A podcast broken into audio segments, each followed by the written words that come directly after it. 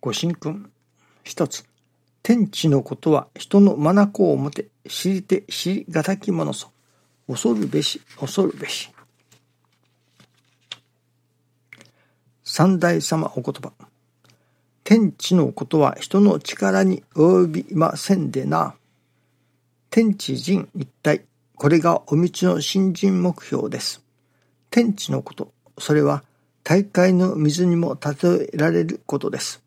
私どもは一滴の水のようなもの。しかし、一滴の水が大海の水に合流するとき、一滴の水は大海の水。大海の水は一滴の水ということになるのです。そこから恐るべき力の発動を見ることができる。ちなみに、教祖の死後、人力脅しの御事。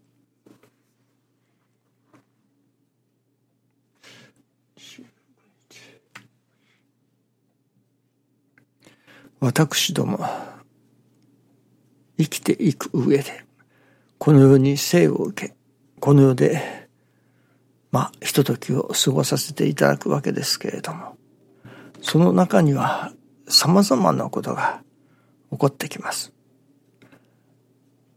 いわゆる、晴れの時もあれば雨の時もある。あるいは、雪のような時もあります。こういうことがなければよいなにと思うようなこともやはりあります。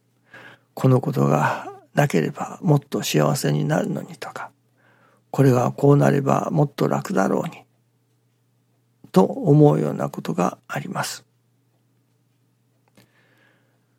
その、例えば、争いであったり、難儀のもとであったり、おそらくそういうものがない世界。その、いわゆる私どもの生きているそのこの世界から、私どもが困ったなとか、こういうことがなければよいのに、と思うような事柄を、その種を取り除くというのでしょうか。それはおそらく神様にとってはわけもないことのような感じがいたしますね。しかしその難儀の元になるようなものを取り除くことをされない。まあ、そうまでして私どもに何かを伝えようとしておられる。私ども育てようとしておられる。といただく以外ありませんね。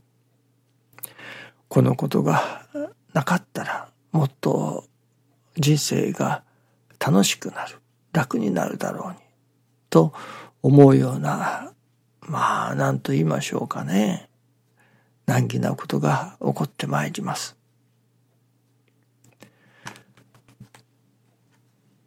それを、まあ、乗り越えるというのでしょうか。受けていくというのでしょうか。信心でいただいていく。そして、そういう難儀の中にでも、まあ、信心の喜びを見出していくというのでしょうかね。そういうことになったら締めたものなのでしょうけれども、なかなかそこに行き着くのは難しいものですね。神様のお心がわからなければ、いや、神様のお心を分かろうとしなければ、どういう心を神様が私の中に育てようとしておられるのか。何を分かってくれよとおっしゃっておられるのだろうか。と神様が私に知らしめようとしておられること。私の中に育てねばならないもの、そういう育てねばならない心は何なのか、どういう心をこの事柄を通して育てようとしておられるのか。そのことをしっかり、まあ、考えていくというのでしょうか。心に留めておくことをしなければならないと思いますね。いわば私どもの人生をかき混ぜてまでかき混ぜてでも良いものを良い味を出そうとしておられる。なるほど波風立たない方がいいように思う。けれども波風を立てなければ出ない味もあるということですね。なるほど。かき混ぜなければそこに味わえない味もある。かき混ぜなければ育たない心もある。そのかき混ぜることによって何かしら心を育てようとしておられる。神様がわざわざかき混ぜておられるわけですから。では、そういう中にあって、どういう心を育てればよいのか。